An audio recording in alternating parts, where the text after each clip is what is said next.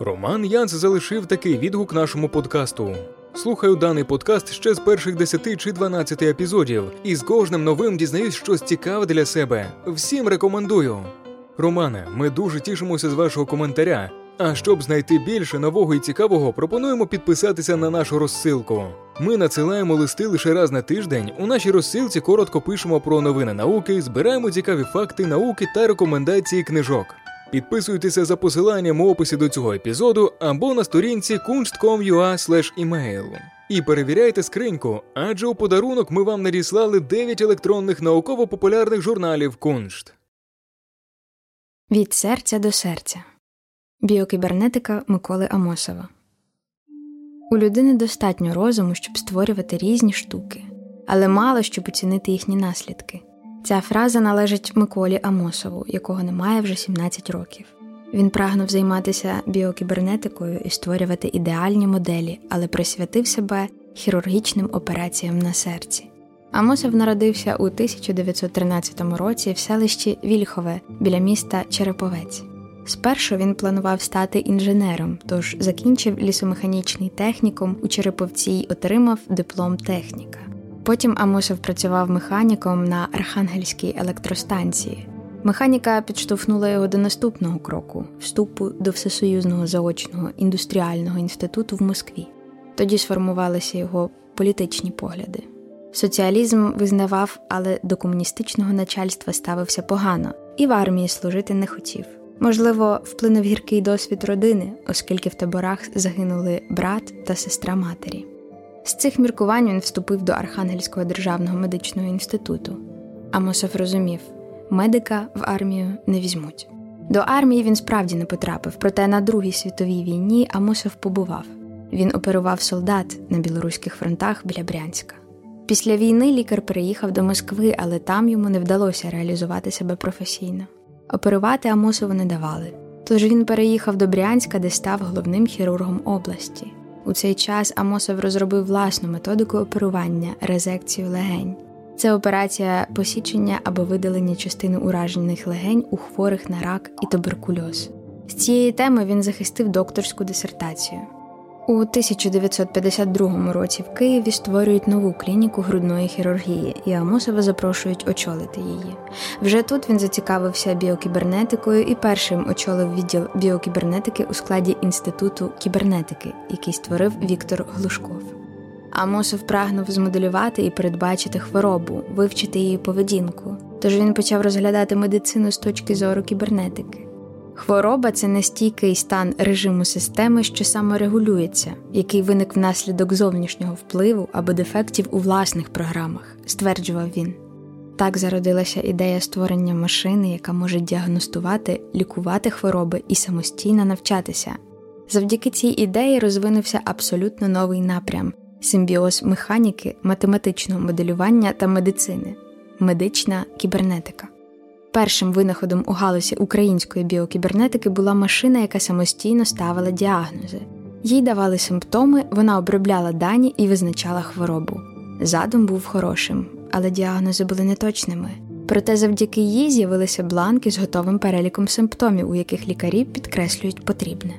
У 1957 році Амосов у складі делегації лікарів відвідав Мексику. Там вперше побачив апарат штучного кровообігу. У світі ним вже користувались, у Союзі лише починали. Після повернення Амосов спроєктував аналог апарату за тиждень, почалися експерименти. І в 1960 році вперше вдалося успішно прооперувати хлопчика. Відтоді у лабораторії активно відпрацьовують операції з апаратом штучного кровообігу, вдосконалюють його конструкцію. До розробки долучаються математики і інженери. У Радянському Союзі Амосов був третім, хто провів операції із апаратом штучного кровообігу. Проте саме вони були найуспішнішими. Так чи не так, але у перший рік ми обігнали всіх, зробили 50 операцій і втратили лише 5 хворих, писав він. У США Амосов запозичив ідею створення штучних клапанів серця, проте зіткнувся з проблемою в союзі обмаль ресурсів. Потрібен був нейлон для стулок, якого на радянських просторах не бачили.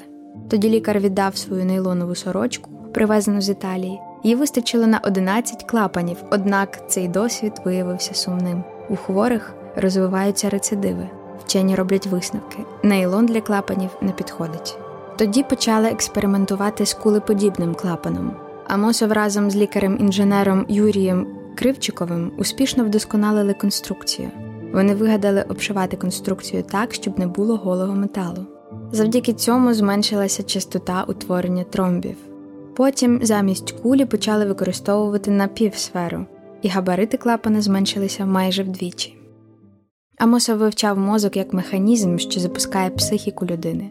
Дослідження у цій галузі описані в його біблії кібернетики, опублікованій у 1965 році. Монографія моделювання мислення і психіки стала основою для наступних досліджень у сфері біокібернетики. Згодом, завдяки дослідженням Амосова, почали створювати перших роботів і розвивати штучний інтелект. Головною темою його роботи в цьому напрямку є те, що основний функційний елемент нейромережі це не окремий нейрон, а нейронний ансамбль. Він становить цілісну організовану структуру, яка відповідає конкретному образу у процесі мислення. Взаємодіючи між собою, ансамблі нейронів створюють мережу, всі елементи якої активні в будь-який момент часу. Поняття увага в процесі мислення також знайшло своє відтворення. Система підсилення гальмування, скорочено СПГ, є невід'ємною частиною нейромереж і виконує функцію утримання і перемикання уваги. Це дозволяє мережі обробляти інформацію у конкретному напрямку. Робота СПГ відповідає процесу свідомого мислення. Ідея такої системи за короткий час дала змогу провести важливі результативні досліди у сфері складних функцій людського мислення. За результатами і висновками досліджень Амосів написав дві книжки: моделювання мислення та психіки й автомати та розумна поведінка. На початку 60-х років партія навряд чи схвалила б таке видання. Проте у середині 60-х радянська наука почала використовувати кібернетику і психологію, а не лише вчення Павлова про рефлекси. Тому Амосову вдалося опублікувати книжки. Наступним логічним кроком у розвитку біокібернетики було створення мережі, яка відображає активність нейронів під час обробки інформації мозком М-мережі. Кожен елемент цієї структури відповідав ансамблю нейронів і був засобом для обробки аналогової інформації. Система підсилення гальмування допомагала М-мережі обирати найважливішу інформацію, тобто ухвалювати рішення. З середини 60-х років Амосов вивчав емоції, психіку та структури мозку. В цей період створюються змодельовані структури, близькі до програми чи алгоритму, що відображують механізми, які запускають складні психічні функції. Це був перший крок до розробки нейрокомп'ютерів та штучного інтелекту. Комп'ютерні моделі інтелектуальної поведінки під назвою REM і MOD стали прототипами роботів. Вони могли самостійно оцінювати свій стан і стан довкілля, а також ухвалювати рішення. Через обмежені ресурси на експерименти з РЕМ витратили досить багато часу. В інституті кібернетики була лише одна електронна обчислювальна машина такого типу, і отримати до неї довготривалий доступ було вкрай важко. Структура М-мережі для РЕМ змінювалась під час експериментів, їй надавали різний характер спокійний, боязкий чи агресивний. Зрештою, вчені встановили, що можливо створити нейромережі, які мають власну мотивацію і розумну поведінку. Наступна структура мод вже могла навчатися і планувати поведінку відповідно до стану довкілля. У середині 1970-х і в 1980-х роках набуває популярності робототехніка. Західні тенденції досягають СРСР і починаються певні розробки у цьому напрямку. Проте нова ера завершилась, так і не розпочавшись. Всі сили науки були спрямовані на роботизацію заводів і фабрик. Втім, для відділу біокібернетики ця хвиля дала свої плоди. У 1973 році з'явився автономний робот Таїр, повністю керований нейромережею. Таїр міг рухатися вперед, обходити перешкоди. Робот мав вигляд візка на трьох колесах і став справжнім проривом. Він показав, що можливо створити інтелект, керований апаратною нейромережею. До ідеалу йому було далеко. Експерименти з перешкодами показали, що роботу потрібна вдосконалена нейромережа. Потім створювалися нові моделі роботів: малюк, стар. Разом з 90-ми настає розвал системи і крах біокібернетики. У відділі залишається лише група зі штучного інтелекту. Проте нову державу Амосов сприймав радо. Незалежність України я вітав. Якщо є народ, мова, повинна бути і держава. Здавалось, настає нова ера. Все життя Амосов балансував між кібернетичними експериментами та рятуваннями людських життів. Коли він вирішив повністю присвятити себе кібернетиці, то познайомився з Борисом Патоном. Вони їхали в одному поїзді до Москви.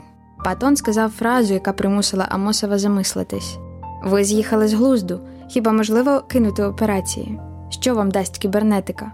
Там більше слів, ніж діла. В останні роки життя Амосов відійшов і від операцій, і від кібернетичної науки.